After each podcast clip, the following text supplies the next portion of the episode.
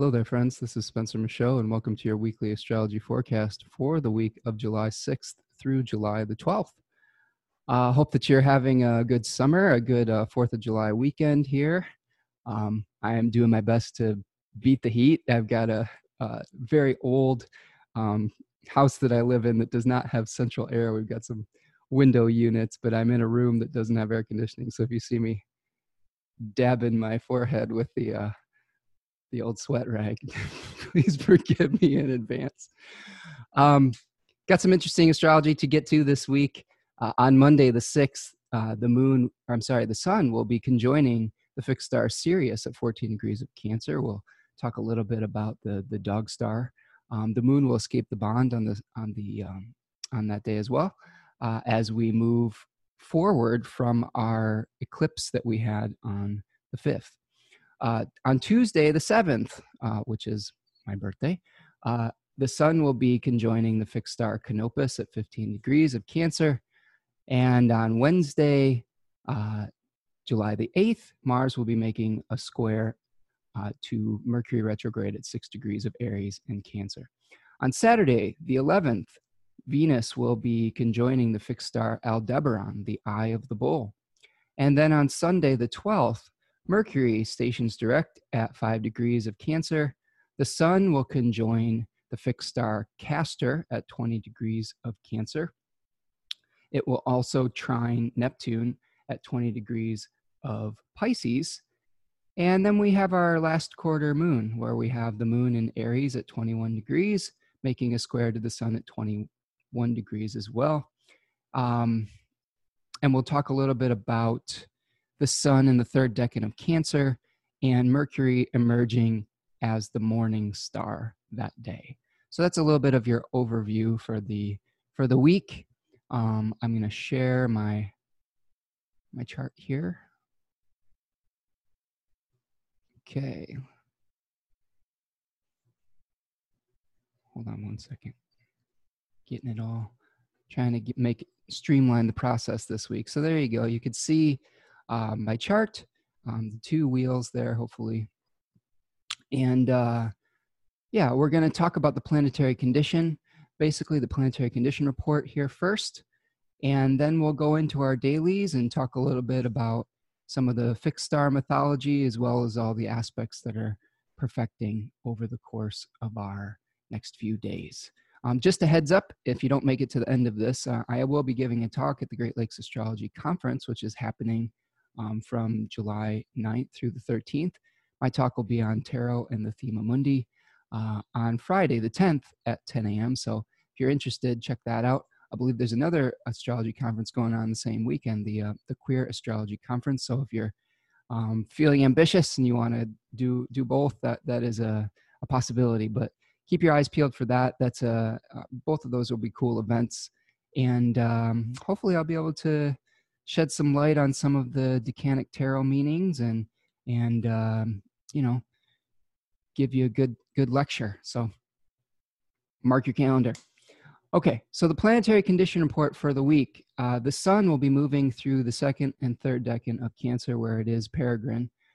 It will be moving from 14 degrees, as I stated, where Sirius is, to 21 degrees, where it will be very close to the fixed star Castor, which is part of the constellation Gemini. We talked about last week about the difference between the tropical zodiac and the constellations. I had a gentleman ask me why I didn't use the sidereal zodiac, and that is a good question.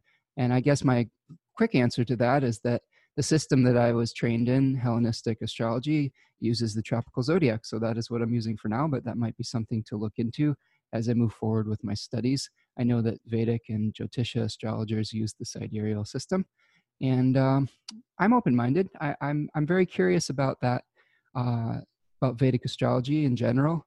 I think that I've been trying to really focus on learning the ins and outs of Hellenistic first, without trying to confuse myself with too many different systems. But I feel like I've got a decent grasp on Hellenistic astrology at this point. Maybe I'll start branching out. We'll see. So the sun will be moving through the terms of Mercury from 13 to 19 degrees, and then it'll be in the terms of Jupiter from 19 to 26 degrees.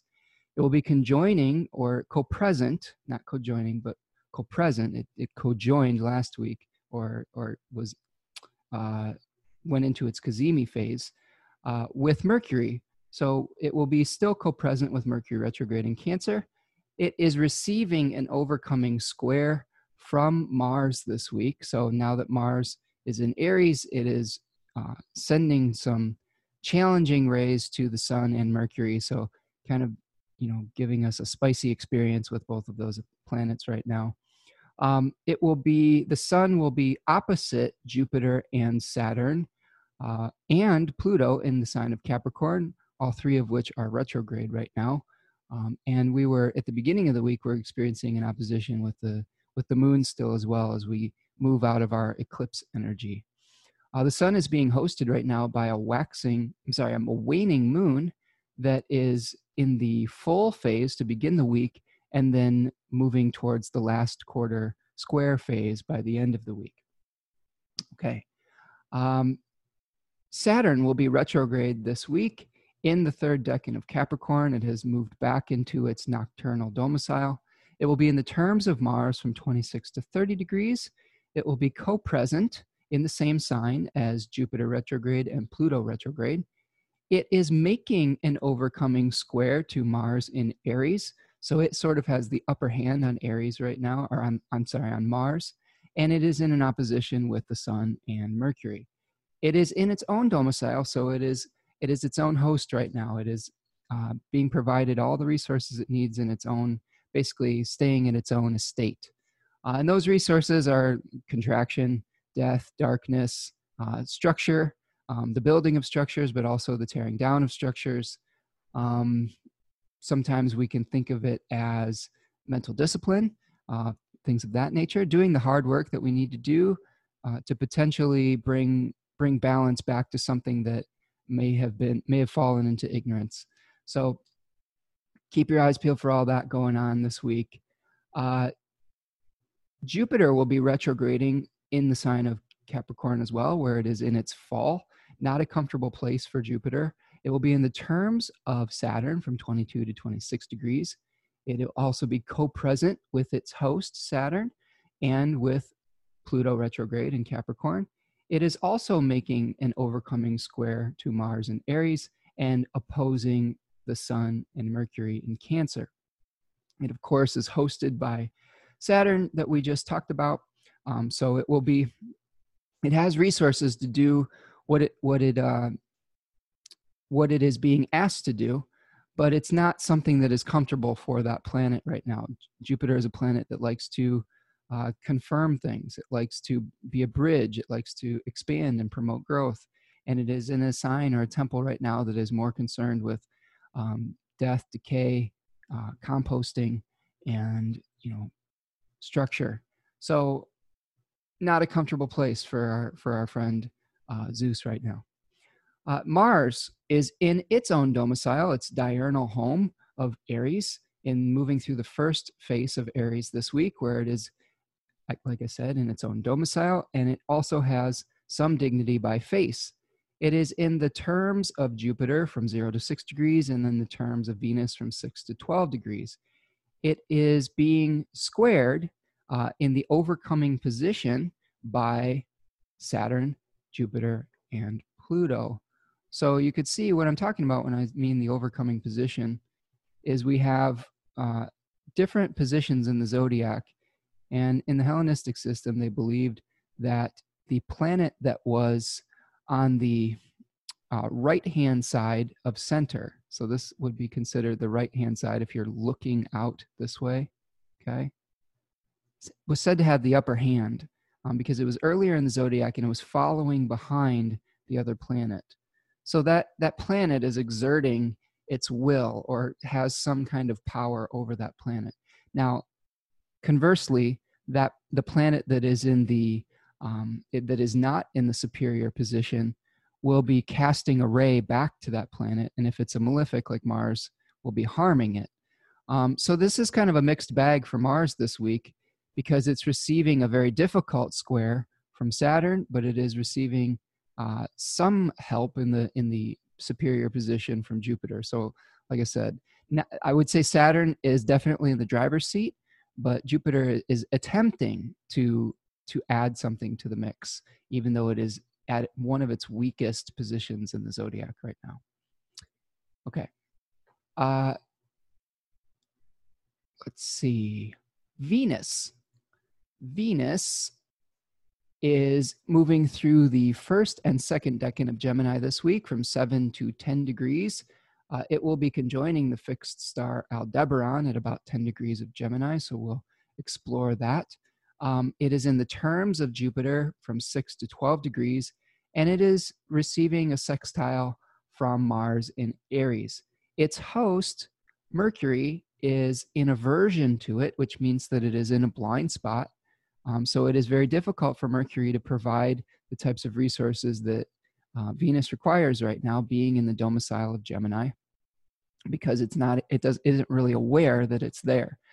Its host is also stationing this week, so it's slowing way down and turning from retrograde motion to direct motion. So there will be possibly some shifts in our relationships, but we may not get the clarity yet that we're looking for, since Venus is still moving through a sign where it's in aversion to its host.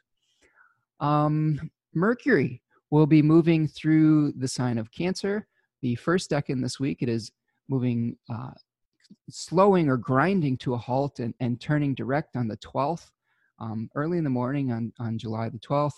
It is peregrine, as was Venus in the sign of Gemini. Mercury will be in the terms of Mars from 0 to 7 degrees. It will be conjoining or co-present. I'm sorry, I did the same thing twice.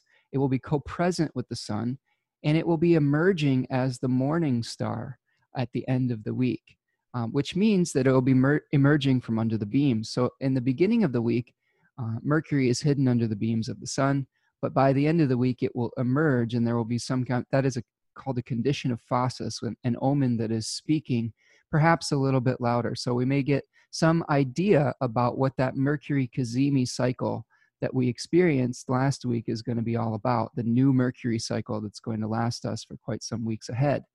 So we might be able to have some more awareness, where Mercury becomes visible. So our idea becomes visible and sees the light of day underneath, coming out of that furnace of renewal. Mercury will also be receiving an overcoming square from Mars and Aries, so heating up some of the conversations that we have and making it a little bit, like I said, a little bit spicy of our communication, and perhaps our thoughts are racing, and we are getting perhaps a little bit more angry in our communication, and maybe a little bit more difficult to find consensus in the way that we speak with one another this week. Mercury is also opposing Jupiter, Saturn, and Pluto, which are all retrograde as well. So those planets are also giving us some hardship to the planet Mercury this week.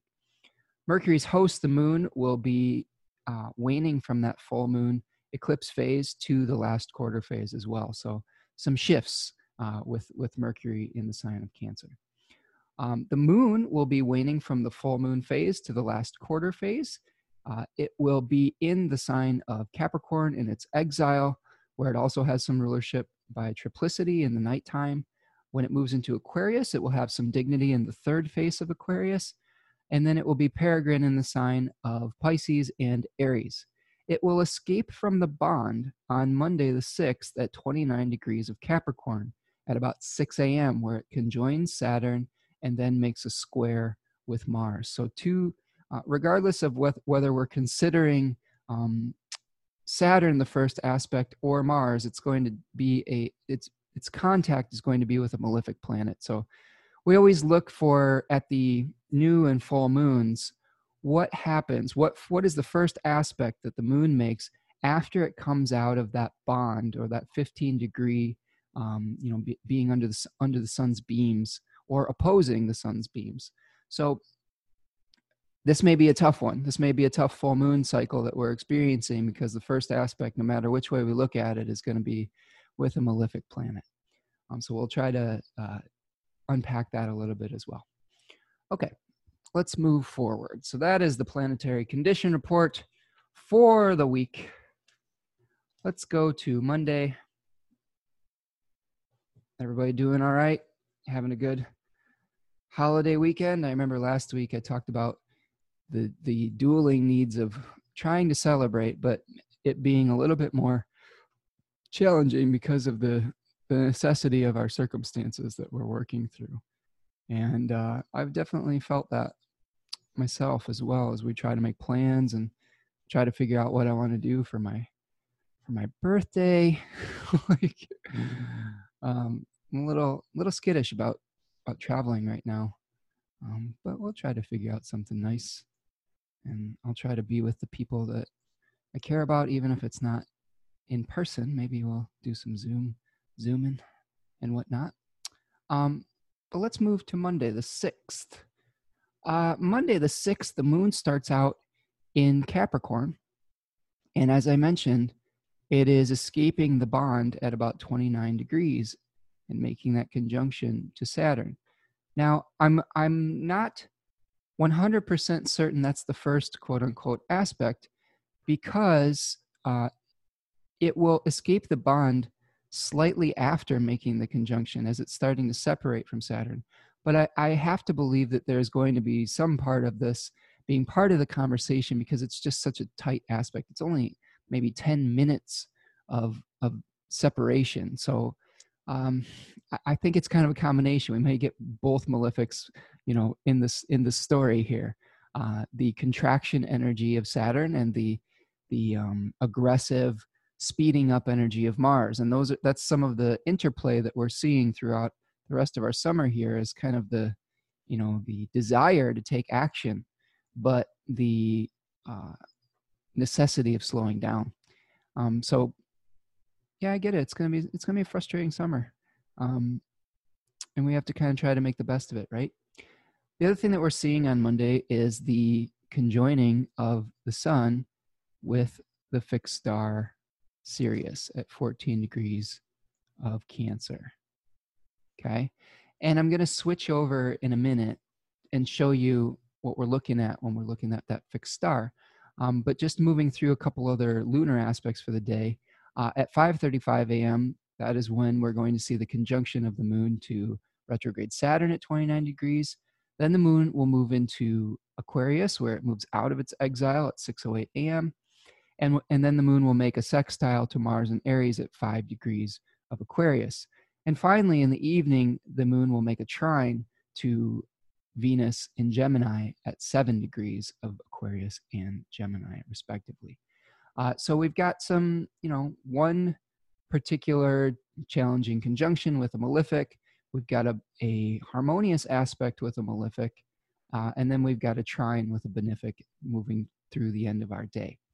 Now let's move to our sky chart here, and we'll talk a little bit about Sirius for a minute, and then we'll move forward to Canopus, because I think we'll do those at the same time.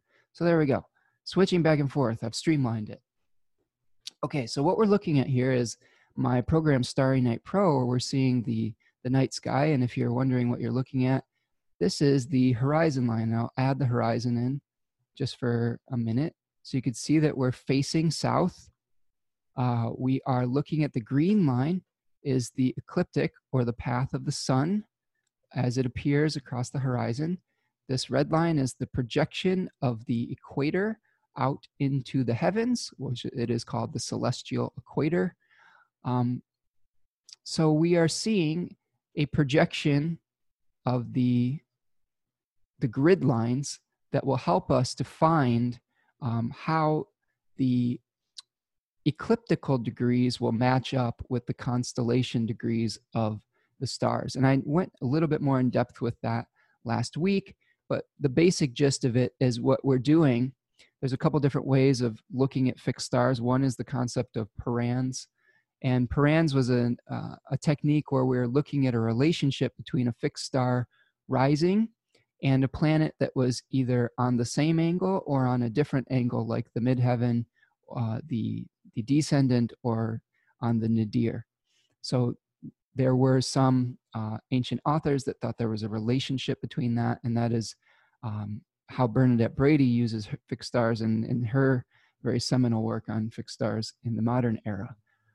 What I've been doing lately, though, is just using the projected ecliptical degree, where we're extending out the degree of the ecliptic and seeing if there's any fixed stars in alignment with it. And this is something that I've been kind of asking a lot of fellow astrologers and how they do it, and been getting a lot of different opinions and whatnot. But this has been working for me pretty well so far. This was something that I believe that Ptolemy did in one of his astronomical works. Was he kind of cataloged all these fixed stars, you know, based on a projected ecliptical degree. Now, last week, this played out with the fixed star Mirzams, which was called the Announcer. That was the fixed star in the paw of the dog, of Canis, the dog. And I'm going to take away the horizon here again, okay? Because now we can see here is Canis down here, okay? And we saw Mirzams here in the paw and Sirius here in the nose or the mouth. And what was interesting about Mirzams is Mirzams rose, okay? If we put Sirius on the horizon here, Mirzams was a fixed star that rose in the east before Sirius, so they called it the Announcer. So I kind of thought about this and said, well, perhaps we'll see some important announcement on that day when the sun is conjoining that. And sure enough, we had an announcement from the Supreme Court of the United States that there was a law in Louisiana related to abortion that was deemed, I believe, either unlawful, or they were upholding some protections for abortion rights in that particular state. And it was a very landmark decision at that point because it will set a precedent for some other cases.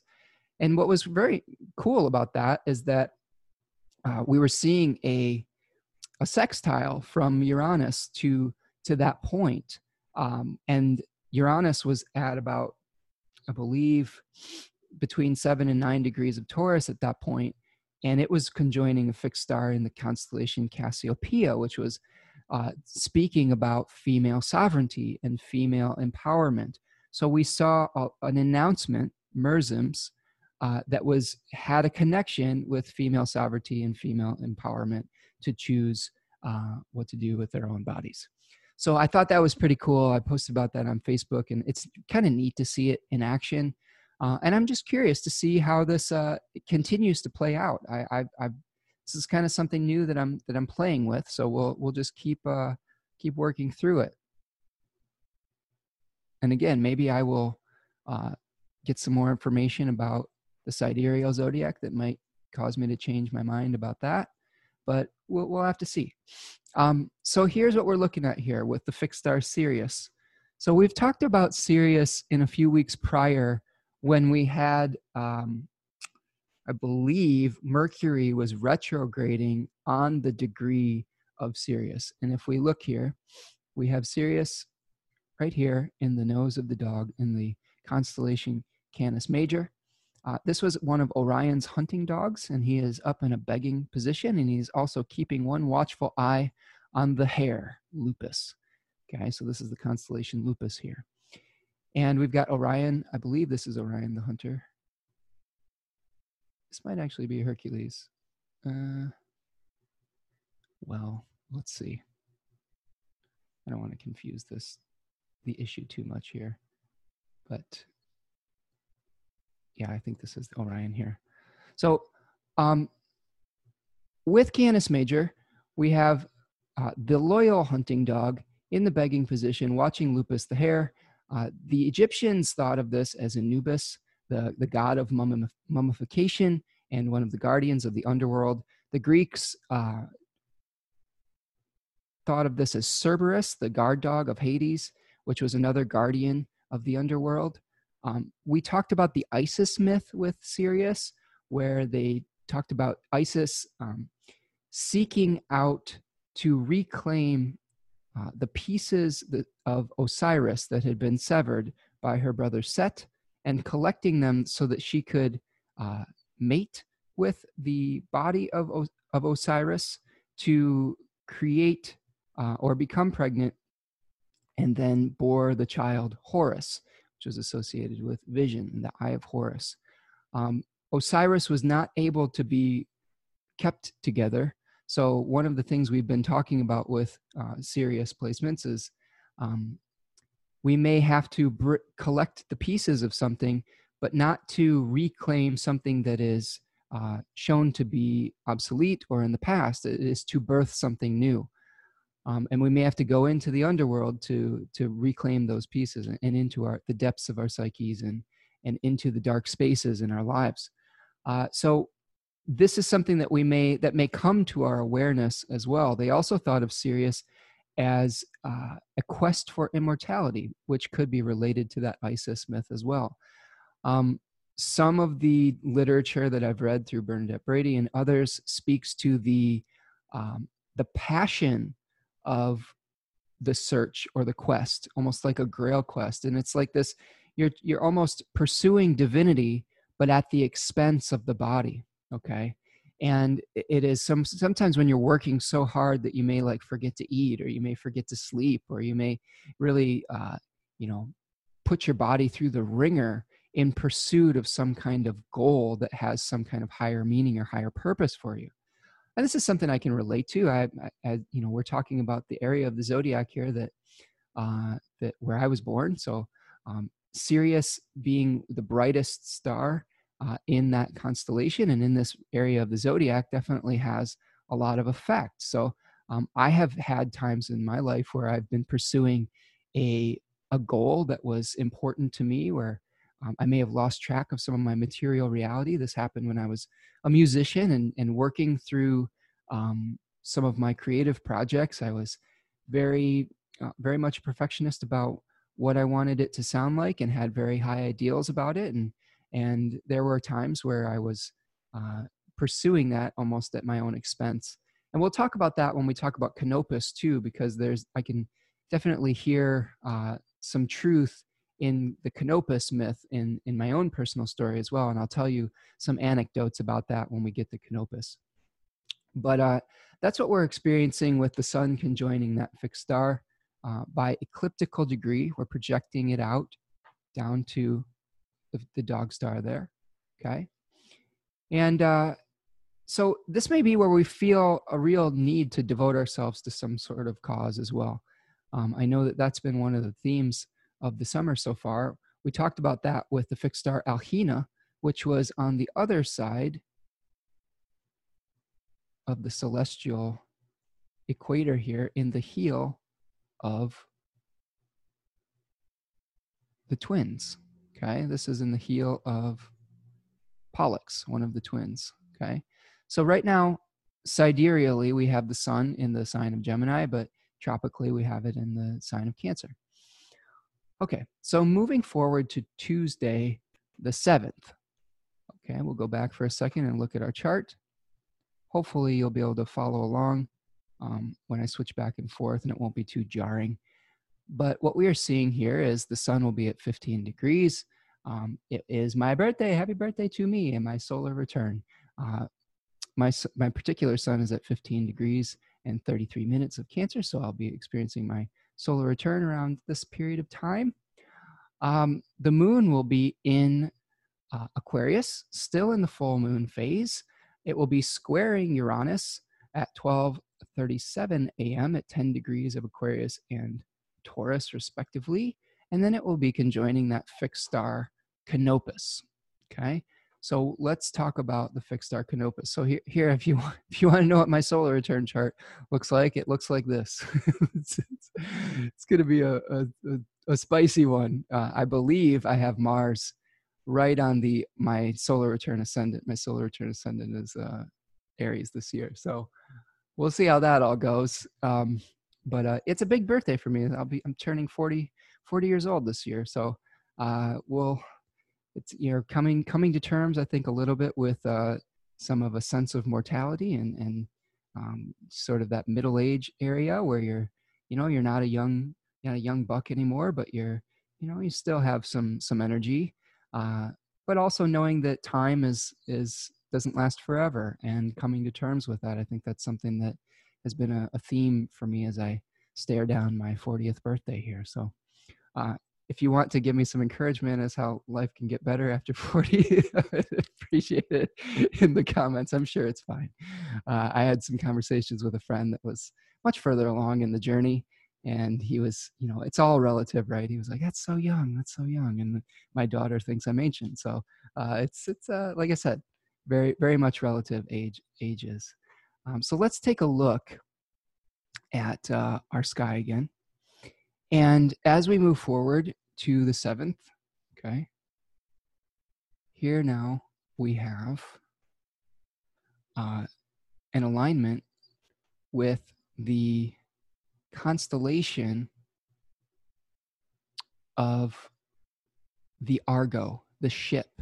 So what we're seeing here is, here we have down very below the horizon here, we have this constellation, which is called Carina, or the heel, okay, which is part of a series of constellations that make up this great ship, okay, Argo.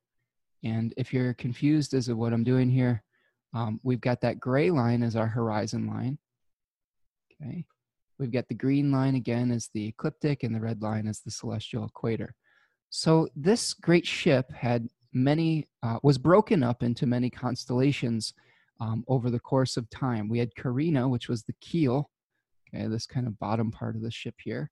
We had Puppis, or Pupus, which was the stern, okay, and we had Vela, which was the sails, and Pyxis, which was the compass, okay. So we are looking at all of these different constellations, but they all make up this great ship. So we have a lot of mythology associated with Argo, the ship. This, of course, was the great ship that was the ship of Jason and the Argonauts, who were pursuing the Golden Fleece in the great epic Greek saga. This ship, this is an interesting, a fascinating, I was looking up my synonyms, a compelling. This is a compelling thing, because this ship appears in northern latitudes to sail across this southern sky here, right? It kind of sails across here. And it was a ship that was associated with transporting the souls of the dead to the underworld, okay? So first of all, that's one of the significations where we're drawing meaning. So we're traveling to the unknown, and Canopus was the navigator of the ship, okay? It was the, you know, setting the course. And the modern equivalent of this ship and traveling into the unknown, I thought this was cool, Bernadette Brady mentioned this in her book, is the Starship Enterprise, the USS Enterprise of Star Trek mythology. And I believe that one of their catchphrases is to boldly go where no one has gone before. So that is one of the kind of the things that we're drawing upon with that Argo myth. So that human beings have this need to explore the unknown, and you know, we look to the sky for some of these unknown things, and we thought of the underworld as this mysterious place at first. We've thought of the oceans as a mysterious place, and now we have kind of this final frontier, if I'm quoting Star Trek, which is space, and we think of that as this mysterious place now that is a place to be explored. Over the course of history, this boat took on different meanings in different cultures. It was Noah's Ark in the Christian mythology. It was again, in the Egyptian mythology, we're transporting the souls of the dead. I believe that it was being pulled by Vishnu in the Hindu mythology. I believe that a big fish was pushing it. I don't remember the story exactly. I didn't write that one in my notes. I apologize for that. But also, we can think of this star Canopus as being associated with the South Pole. Okay, they had this kind of thought that we had a pole star very much at the north. Okay, we had Polaris up here at the northern section, and then we had the South Pole down here. Okay, and this Canopus was like a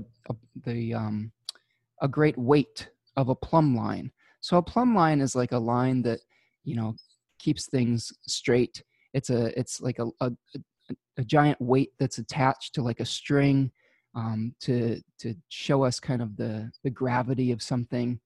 And it is the line that defines the poles. And so there's some interesting symbolism associated with the planet Saturn and Canopus. And one of these stories speaks to the heaviness of it, number one. They also thought that Saturn had or Kronos had a great battle with the Titans and eventually was cast out of Olympus and landed in this, I believe it landed in the river, one of the great rivers. And we have that associated with Canopus. And eventually Canopus is starting to kind of, due to precession, creep further north. So again, we had Canopus thought of as a timekeeper as well, with its association with Saturn. And it was creeping north to the northern pole star visibly.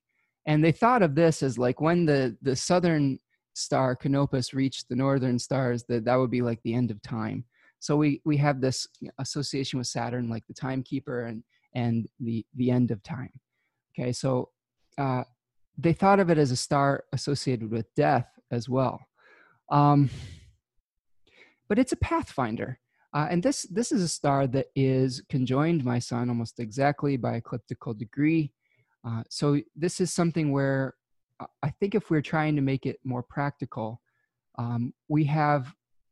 we're trying to journey and explore into the unknown. And as you may have seen through some of my forecasts, I definitely consider myself an explorer. I don't like thinking of what I'm doing as a guru or an expert in anything. I am a curious explorer that I'm just doing a lot of studying myself. And what I like to do is share the stories that I come across and to show and to share some of the knowledge that I have come in contact with as I go on this journey of Jason and the Argonauts, searching for the golden fleece or searching through going into the underworld to bring some knowledge back. So one of the things that they spoke about with Canopus in particular was that there was a severity associated with it too. And this may be through its association with Saturn, where Brady speaks of this particular fixed star as being an explorer, but also the creation that was associated with this eventually could fall prey to destruction. And this was associated with the creeping of that star from those southern latitudes further north, eventually heralding the end of time. So some of the destructiveness talks about being a little bit maybe controlling, a little bit like almost like a micromanager or somebody that is very intense and has a certain way that they want things to go. And I can attest to this. I can admit that as a flaw of my own. When I have a project that I'm working on, I'm very intense about it. When I was working on my album, I'll share a humbling anecdote or a humiliating one, which I guess would be something of that nature. And I was working on an album and working with an engineer, and I was in the studio with this engineer, and I had a certain way I wanted it to sound. We did many different takes of different vocals, and I was present for the editing process. And during the editing process, I think I got a little bit too like meticulous and detailed about how I wanted every tiny little note. And like eventually I got kicked out of the studio because the engineer was like, I can't work like this. This is not the way that I work. And, we will be in touch and I will send you mixes and you could say if you like this or not, but I can't have you hovering over my shoulder. And so that was a humbling experience for me. And I think definitely an expression of that fixed star Canopus, having an idea of where they want to go, but maybe being a little bit rigid about how to get there and being a little bit intense about it. So that's something I've continually had to check in with myself when I'm working on projects, especially if I'm working with other people, because if I do the project myself, I have that control. But if I'm trying to team up with somebody, that's when some of that expression can come out, because it is difficult sometimes to relinquish control and relinquish power. So I would keep an eye out for any situations where you have an idea of where you want to go, you're trying to explore something unknown, you're trying to create something potentially, but not getting too fixated on how. You want to be able to explore the essence of something instead of being attached to how it gets done. I would say that that's been the greatest lesson that Canopus has taught me, is that there are many different ways, there are many different pathways, there are many different winds and routes to get to your destination. And sometimes the wind will be blowing in your favor, sometimes there will be stillness, but not getting attached to one certain path can be very beneficial when you're experiencing Canopus energy. Sometimes you have to let the winds of your life guide you and try to ride that wind rather than being too attached to a certain direction. So that's what I've got for Canopus.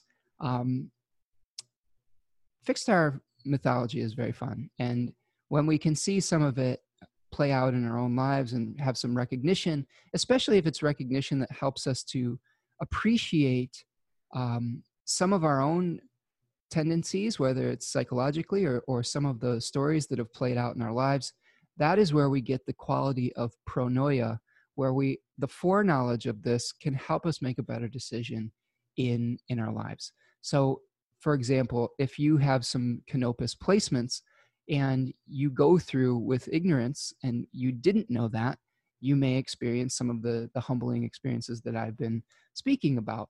But with that knowledge, you can see in real time when you may be acting from that energy and make a different choice. Like I have someone that's helping me with a project right now, and what I'm trying to do is stay out of their way, you know, until it's, you know, mostly done, and then if I have some feedback, I can give it, but not necessarily have to be present every step of the way. And that has been something that has been a great lesson, a great life lesson.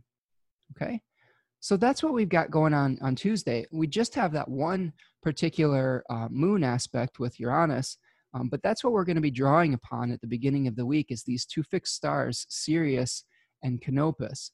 And those are the two, I would say, brightest or most important stars in the second decan of Cancer. So we have these fixed stars that are informing through the tropical experience, through the projection of those ecliptical degrees, these different decanic experiences. So if you've got a second decan Cancer sun in your life, that may help you understand them a little bit better, that there is definitely this search for immortality. There is this perfectionism. There is this ability almost to sacrifice their body in search of some kind of divine ideal. And then there is also this kind of maybe this need to guide the ship. And if you know that, also that Cancer is a cardinal sign. Cancer is a sign that is a leader, whether they are leading, they're not necessarily leading like an Aries sun would, which would be more direct, but they are definitely an energy that is trying to guide something, and they're trying to guide the emotional energy of something towards some kind of goal. So if you can recognize that and have patience with your Cancerian folks that have different Cancerian placements, and it's not just limited to the sun, it could be someone with a Cancer Venus or a Cancer Mars or a Cancer Mercury. So hopefully that'll help you understand those qualities a little more. Let's go back to our chart for a period of time here and go forward to Wednesday, the 8th.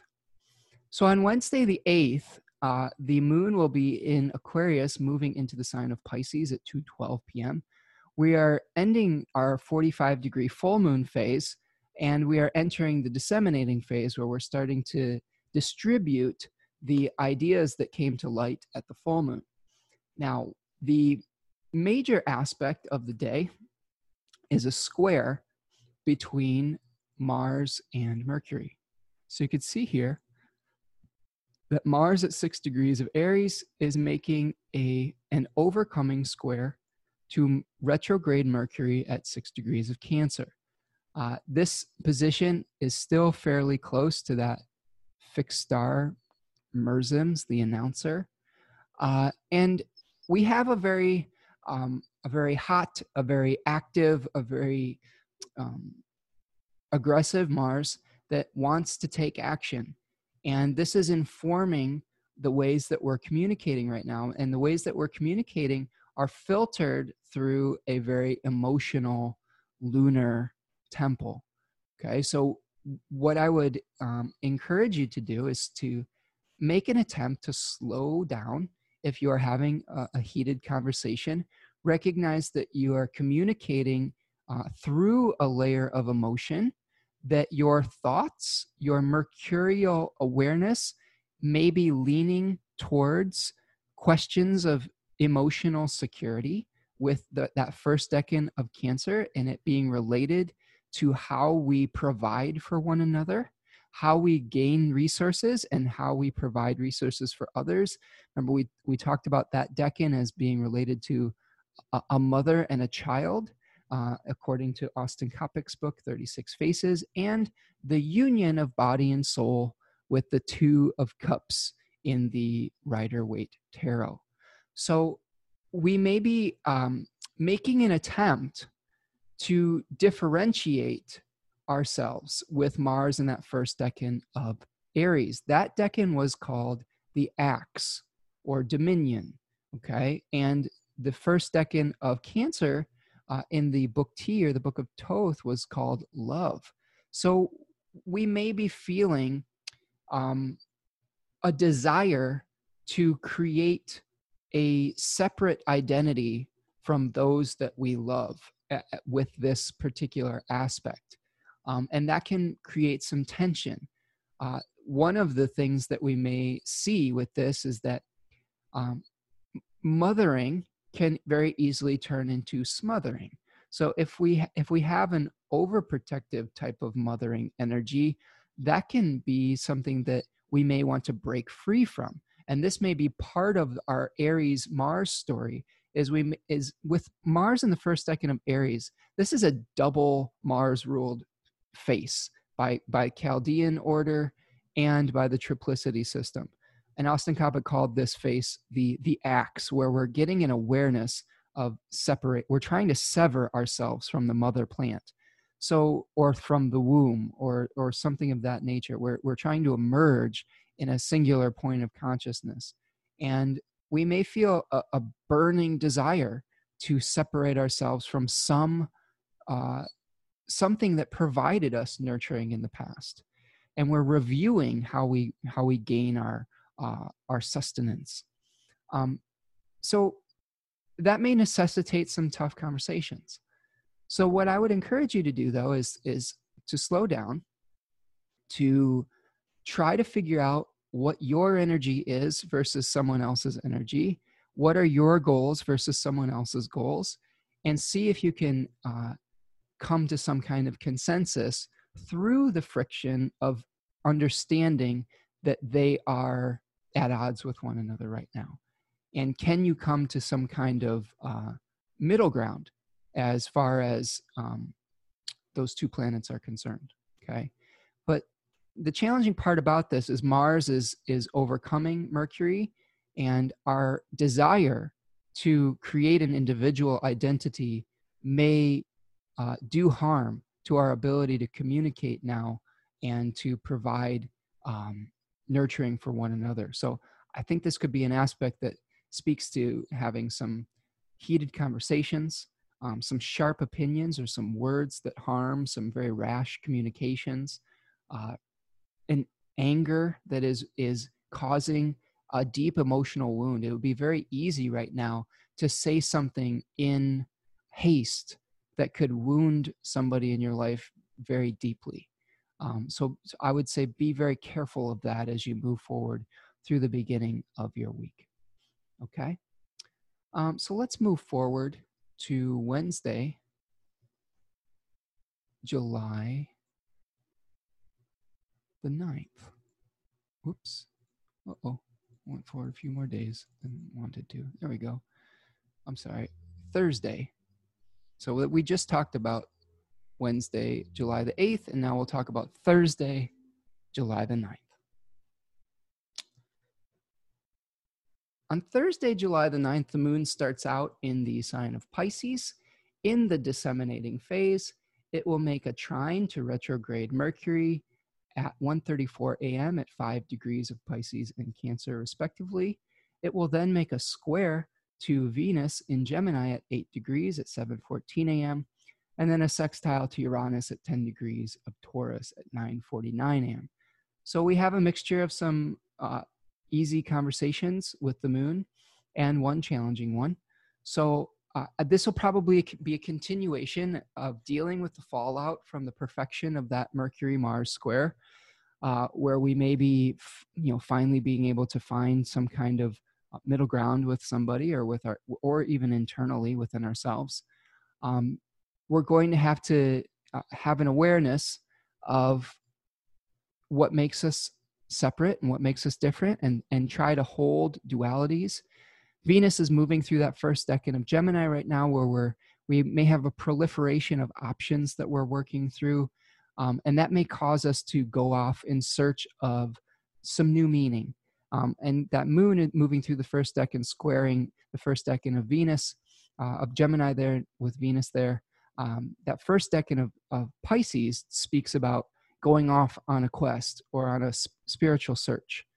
So many different options being presented to us right now, and we're trying to decipher which ones are going to serve our sense of individuality and our sense of what we need to feel like we're a part of something and feel like we have the emotional support we need to move forward. Now, complicating all this by whole sign is, all of this stack up in the sign of Capricorn with Saturn, Pluto, and Jupiter all opposing this and creating this kind of T-square by whole sign. So there's a part of our life right now in Capricorn, the Capricorn area of our chart, that where we're really trying to let go of some old energy. We may be trying to initiate something new in the Aries part of our life. And it may be having an adverse effect on some of the ways that we create identity and communicate in the Cancer area of our life. So we have to kind of think about this as a whole. Okay. So let's move forward to Friday, July the 10th. And on July the 10th, the moon is still moving through the sign of Pisces in the disseminating phase. It will make a trine. The moon will make a trine to the sun at 18 degrees of Pisces and Cancer at 2:08 a.m. It will then conjoin Neptune at 6:56 a.m. at 20 degrees of Pisces. And then the moon will make a sextile to retrograde Jupiter at 10:46 a.m. At 22 degrees of Pisces and Capricorn. It will sextile retrograde Pluto at 12:51 p.m. in the early afternoon at 23 degrees of Capricorn there. And then make a sextile to retrograde Saturn at 11:48 p.m. at 29 degrees of Pisces and Capricorn, respectively.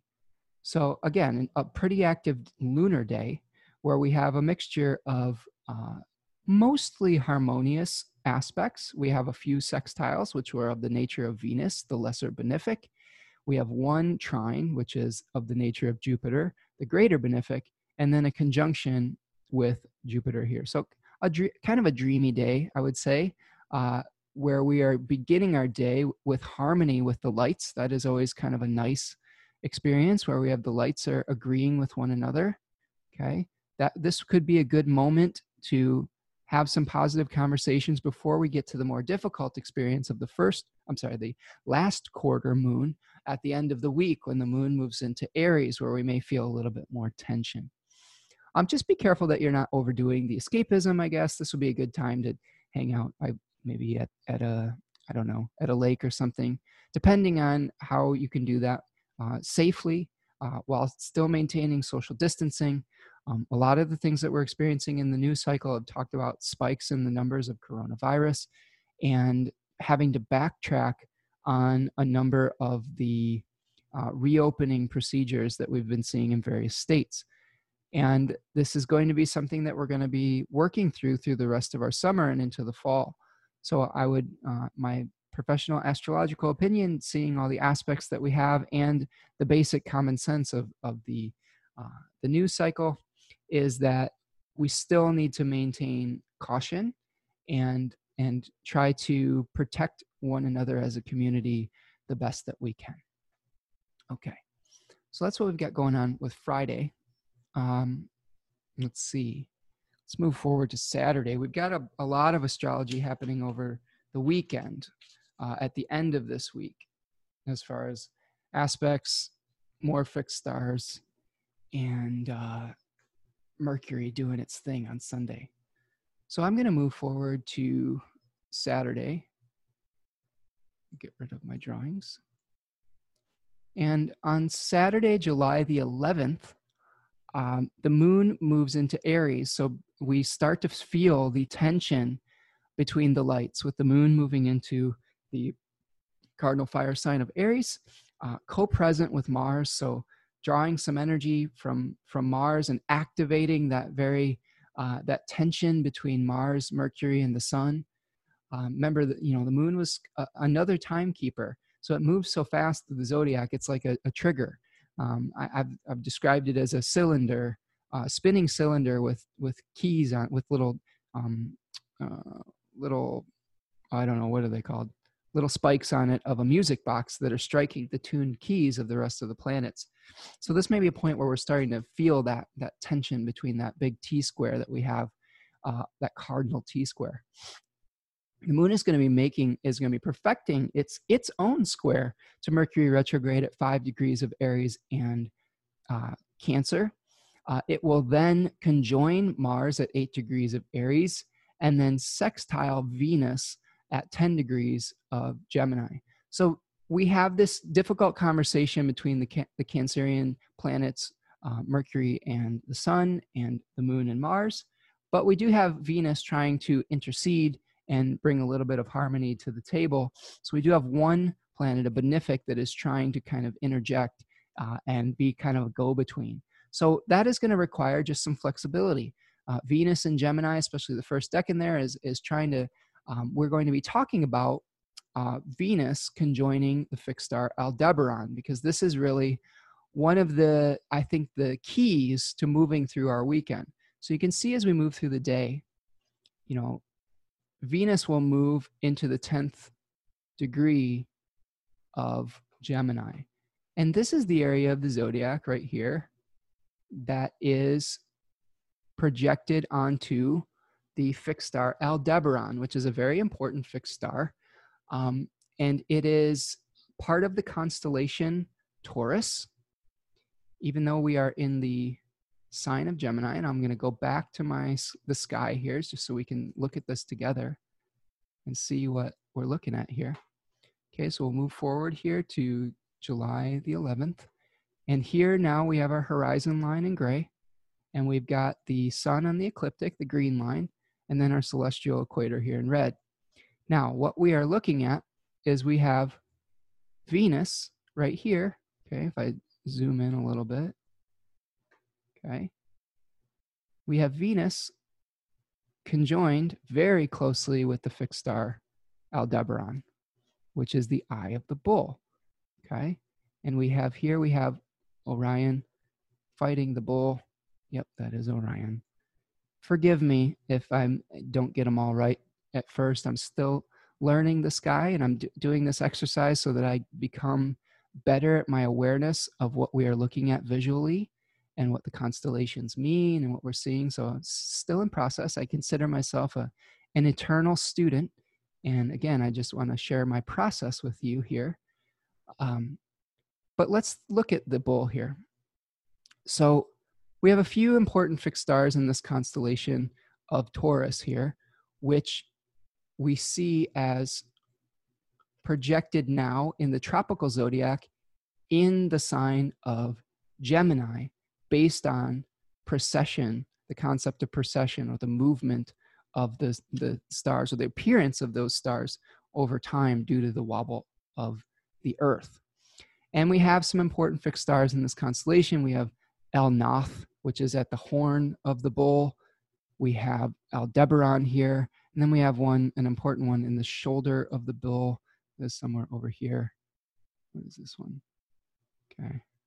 I don't know. But the one we're talking about today is Aldebaran.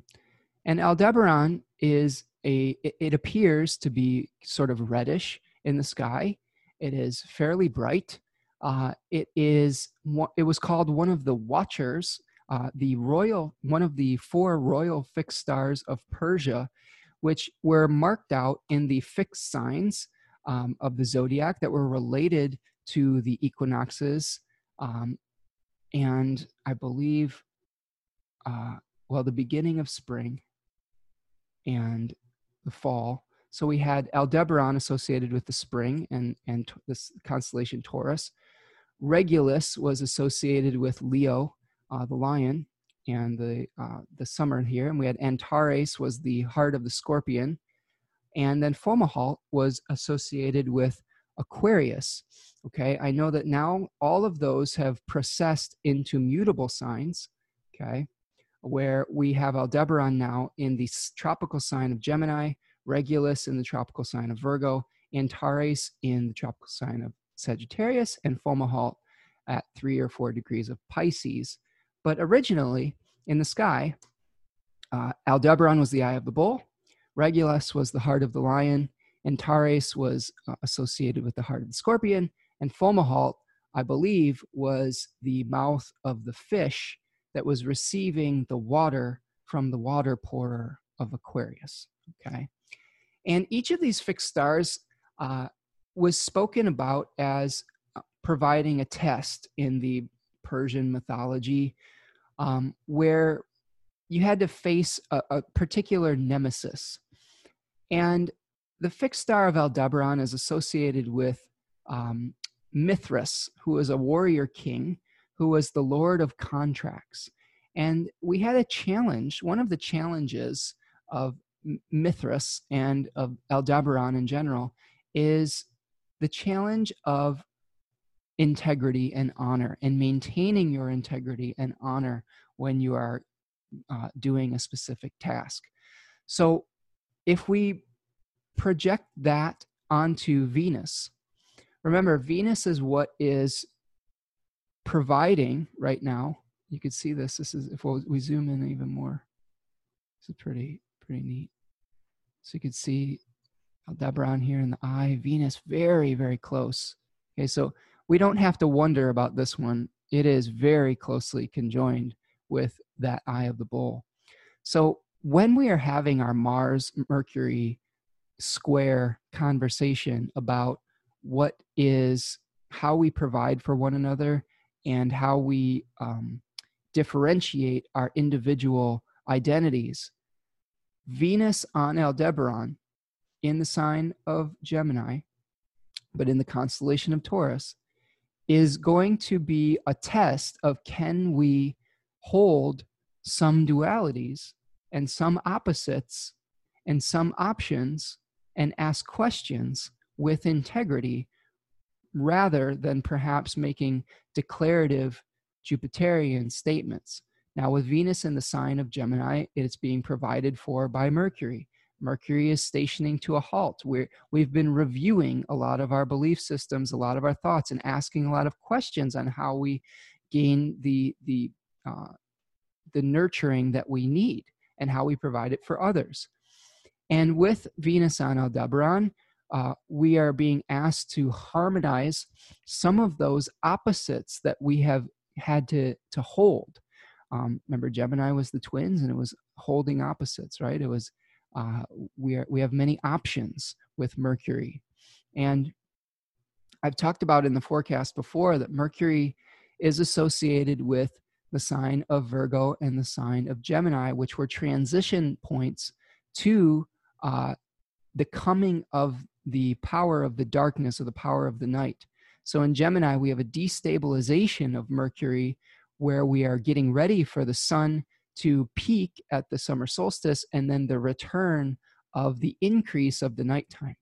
Whereas in the fall, with Mercury, with Virgo, we have a destabilization process that is happening before the fall equinox, where we have the return of the nighttime being longer than the day. So again, that's where we have this association with Mercury and the night. And again, remember that Mercury's parents were Zeus and Maya. Maya was the nighttime, and Zeus was knowledge. So we have kind of this marriage of knowledge, but also this like doubt that is coming together. All right. So what I would suggest when Venus is conjoining Aldebaran, if you do have an argument, try to fight fair, maintain your composure, your integrity, because you may not pass the test if you submit to some of your more base urges, to some of your more, I don't know, to your animal nature, I would guess, to your more instinctual nature, because that could manifest as, you know, acting maybe almost like the bull in the china shop, right? Where we're expressing our anger in a way that could be detrimental. All right, let's move forward to Sunday the 12th. And I'll move forward here to in my chart. And if we look at Sunday, July the 12th, the moon will be moving through the sign of Aries still. And we're moving from our disseminating phase into the last quarter phase of our moon cycle.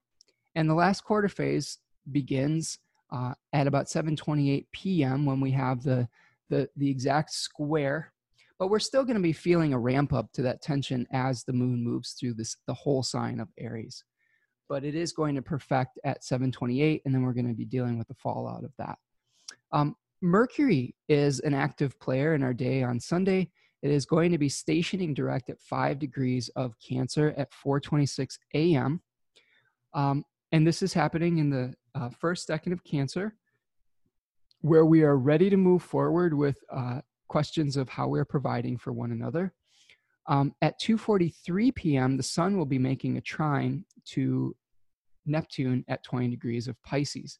Now, this also heralds the sun moving into a new decan. So we'll talk a little bit about the new decan and some of the fixed stars associated with that, because we have one very prominent one that it will be conjoining on this day, named Castor, one of the twins. The only other aspect we have of the day is the moon will be squaring retrograde Jupiter at 10:24 p.m. at 22 degrees of Capricorn. So with our last quarter moon, we have a square from the moon to the sun, and then it's going to be making a T-square with Jupiter too. So this is part of our story here. So you could see when I move forward to the evening and we see the exact T-square right here, we've got the sun at 21 degrees of Cancer. Okay, it's squaring the moon and making an opposition to Jupiter. Okay, so this is a moment of tension for sure, and Jupiter's not happy where it's at. You know, we may be wanting to expand, we may be wanting to get people on board with our vision. That's what this third decan of Aries speaks about, is trying to persuade a hostile audience to our point of view. It was a Venus-ruled decan, even though we are in the temple of Mars. We are trying to use charisma to convince someone of the soundness of our plan. And the third decan of Cancer that the sun is moving into and bringing the light of our awareness to is a moon-Jupiter-ruled decan. It is ruled by the moon in the Chaldean system, the descending Chaldean system, and Jupiter in the triplicity system. And it's associated with the Four of Cups. And the Four of Cups in the Rider-Waite Tarot shows a man who has his arms folded underneath a tree, who has 3 cups before him that he possesses, and the hand of God offering him a 4th cup that he seems to be refusing.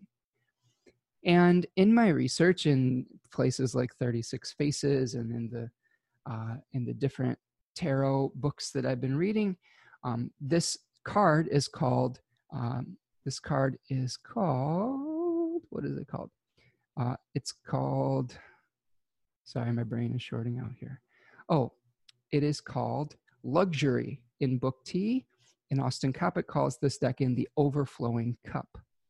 So one of the themes that comes up with this is a realization about what to do, or coming to terms with what to do with abundance. And in our story, we saw the planting of a seed, the union in the first decan of Cancer. We saw the celebration and the support through the three graces and the three of cups. Okay, we saw the nurturing of our idea and the expansion of it. And then we are coming to terms with the fact that to create abundance, there is an opposite quality of lack. And we come to an awareness, and we may say, oh, and maybe we have enough. Maybe we have too much. What do we do with the excess? So with the overflowing cup, we've created growth, we've created abundance, but what are we doing with what we've created, and do we need any more?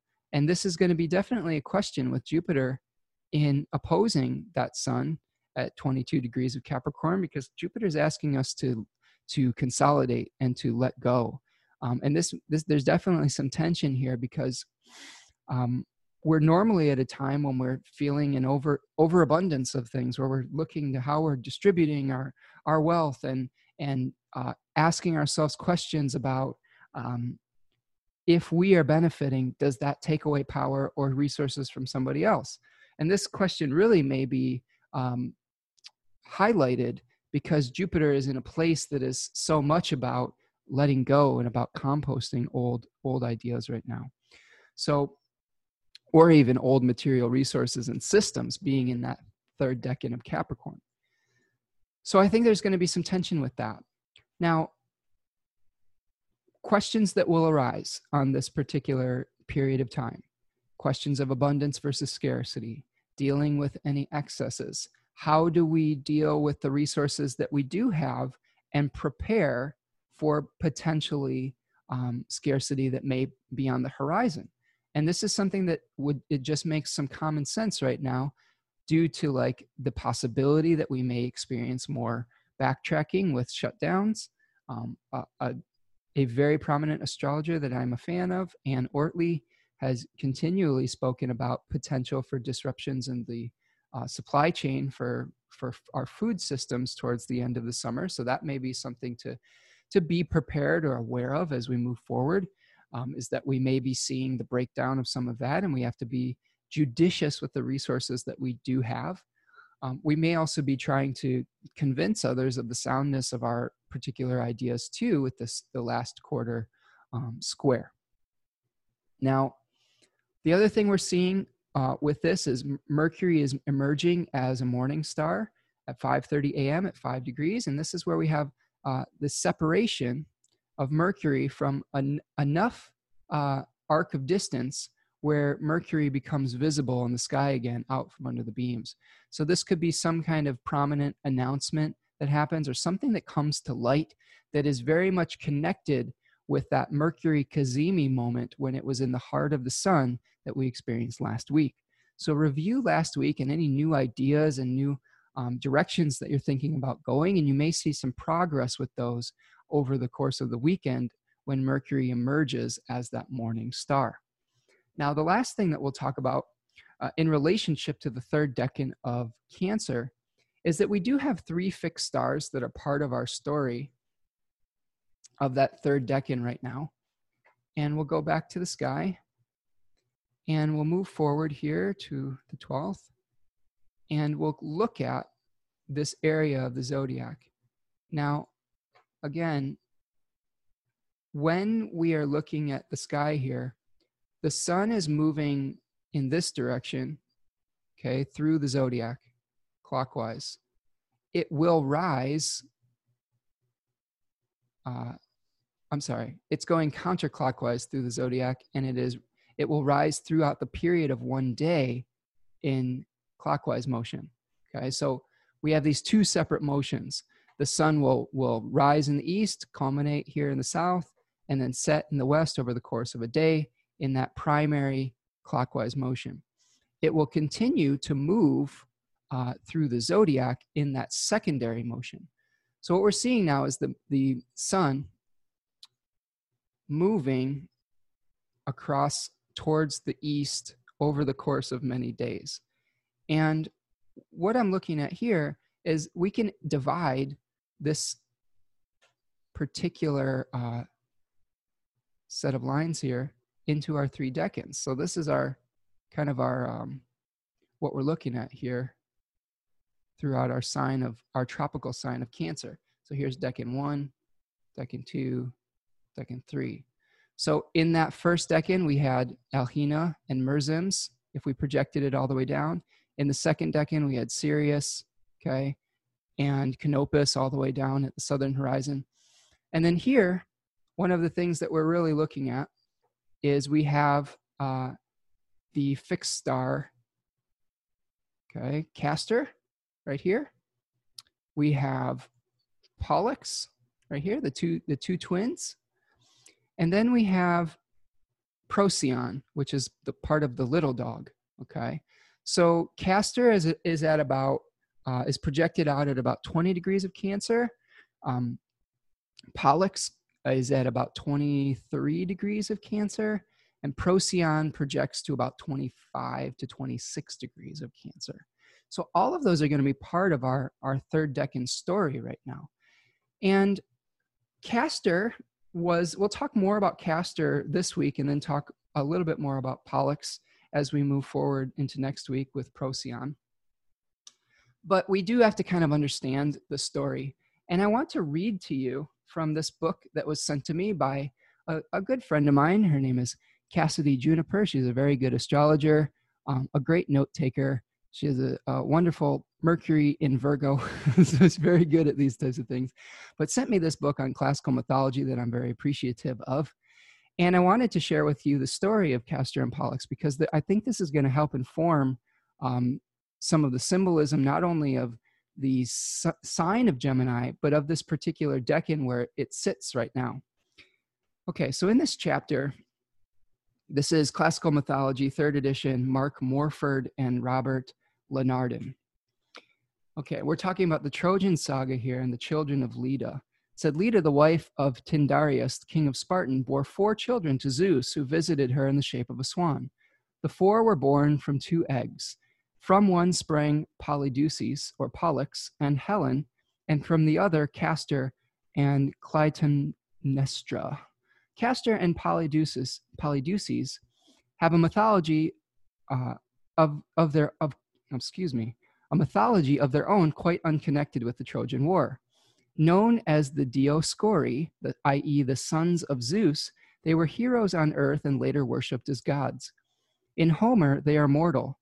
When Helen in the Iliad describes the Greeks' leaders to King Priam, she says, "Two only can I not see among the leaders of the people, Castor, tamer of horses, and Polydeuces, skillful in boxing, my own brothers, whom one and the same mother bore, my mother." Homer continues, "Thus she spake, but already the life-giving earth held them there, in Sparta, in their own native land." However, when Odysseus sees Leda in his visit to the underworld, he refers to them as alive beneath the earth, and passing from death to life and vice versa, and being honored equally with the gods.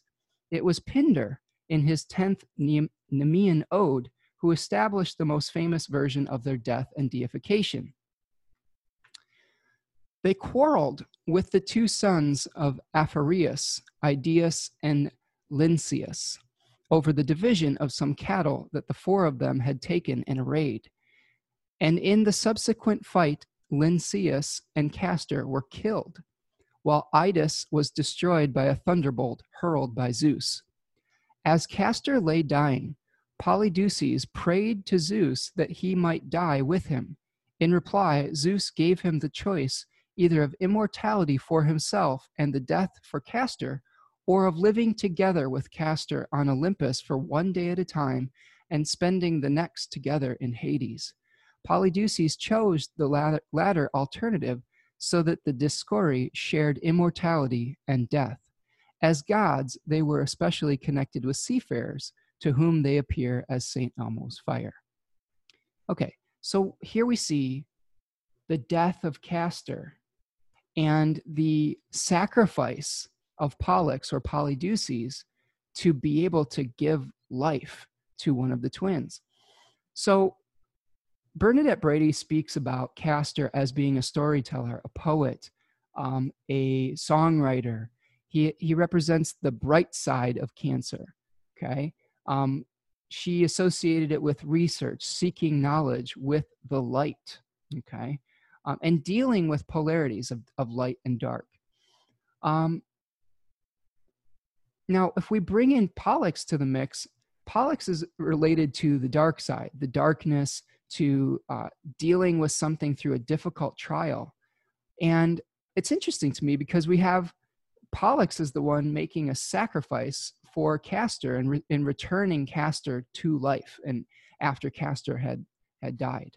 So we have this kind of, this quality of, and this, I think this is very much married with the questions of abundance and versus scarcity. So remember, as Austin Coppock describes in his book, 36 Faces, when we have questions of abundance, we may be experiencing the death of something else. I know in the capitalist system, a lot of the times somebody will benefit at someone else's expense. So to be able to consolidate resources, you have to have haves and have-nots, and that might be part of the question that we're experiencing through that third decan of Cancer. And again, with this third card, this third decan card, this Four of Cups, we see like almost the refusal for one twin to stay at Olympus. Okay, this is pretty neat. See that, like, it's refusing the immortality of being solely of possession of immortality so that someone else can live. So I would say if we are bringing the mythology back down to earth, is there a way that you can use, if you have experienced abundance, how can you be someone who is sharing some of your abundance so that someone else may live? You may be experiencing right now, I know I've seen a lot of people on Facebook who have like lake houses and like they have an abundance of family and things like that. They are living well, but that is not everyone's experience. There are, you know, many others who may be experiencing this period of celebration in locales that are maybe hit very hard by the virus, or maybe those folks are hit hard by poverty itself. And maybe thinking about how fortunate you are in this lifetime and how you can share some of your immortality, even if it feels like you are giving something up. And I think that may be the best way to handle this energy right now is how can you find ways to share your abundance with others, so that we can bring balance back to the force. Because if we are holding on too tightly, and I want to show you something really interesting that's coming up in my brain, or that's fascinating, or that's compelling. I'm trying to look up all my adjectives. Is the opposite card in the Zodiac and in the Rider-Waite deck is the Four of Pentacles, where we're holding on very tightly to the resources that we've built. And this is the decan that Jupiter, Saturn, and Pluto are moving through, as we are seeing many of the people who are in power right now holding so tightly to those resources, where we're seeing this tension with those resources and being asked to distribute the excess wealth to those that may be less fortunate. And that tension that we have through it. And maybe with the moon in that last quarter square, there may be some heated debates and trying to convince the powers that be to distribute that wealth. I mean, just thinking about this off the top of my head, this could be a time where we're seeing more negotiations regarding potentially like maybe a second stimulus or some kind of relief for COVID as we move forward into, you know, the expansion of limitations that may make it more difficult for people to work. I know that in my own home state of Michigan, they shut down the in-person dining services again. So it may be harder for those servers to make a living or something of that nature. So we're definitely seeing a year of contraction, but we're moving through the solar time where we're really thinking about what our blessings are and whether we can help others with that as well. Okay. I think that's what I've got for you this week. We will continue to talk about Pollux and Procyon next week. If I stop my share here for a minute, next week is a little bit quieter in the skies.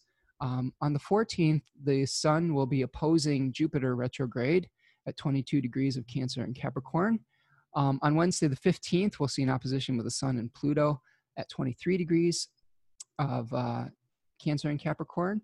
So the sun will be conjoining Pollux as it opposes both Jupiter and Pluto. And then the sun will conjoin Procyon at 25 degrees. So we'll talk about the mythology associated with those fixed stars and dig a little deeper into the third decan of Cancer. Hope that you've enjoyed this today. Remember, I will be appearing at the Great Lakes Astrology Conference on July the 10th. My lecture will be at 10 a.m. on Friday. So if you're sign up for that, make sure you put that on your schedule. There's going to be a lot of other great speakers. There's you know, my astrology teacher Achyuta Baba Das will be there. Gary Caton, Julene Lewis, many more that will be. Rick Levine is going to be talking. There's some really great astrologers that are going to be presenting their material.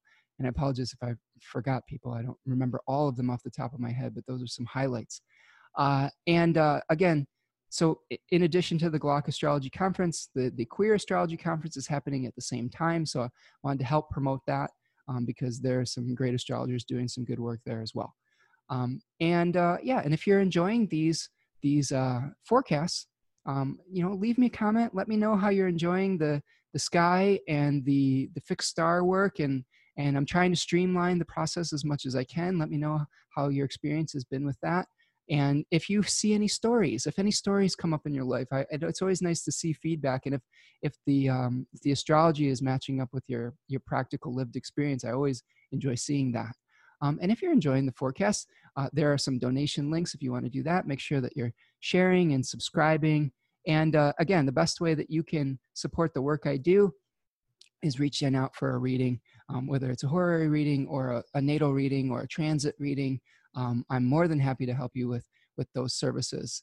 And yeah, so have a great week. I hope that you've survived eclipse season. Buckle down for a very a unique summer that has a lot of historical. I think we'll have a lot of historical significance. And remember, this is some of the consolidation before the new birth that we're going to be seeing of a fairly new paradigm. And a new epoch of those Jupiter-Saturn conjunctions in air signs. So just have patience with the process. This too shall pass. And I hope that you're doing okay out there and that you're practicing all your self-care and you know, reaching out to those that you love and staying connected as best that you can. So I will talk to you soon, everyone. Take care. Peace.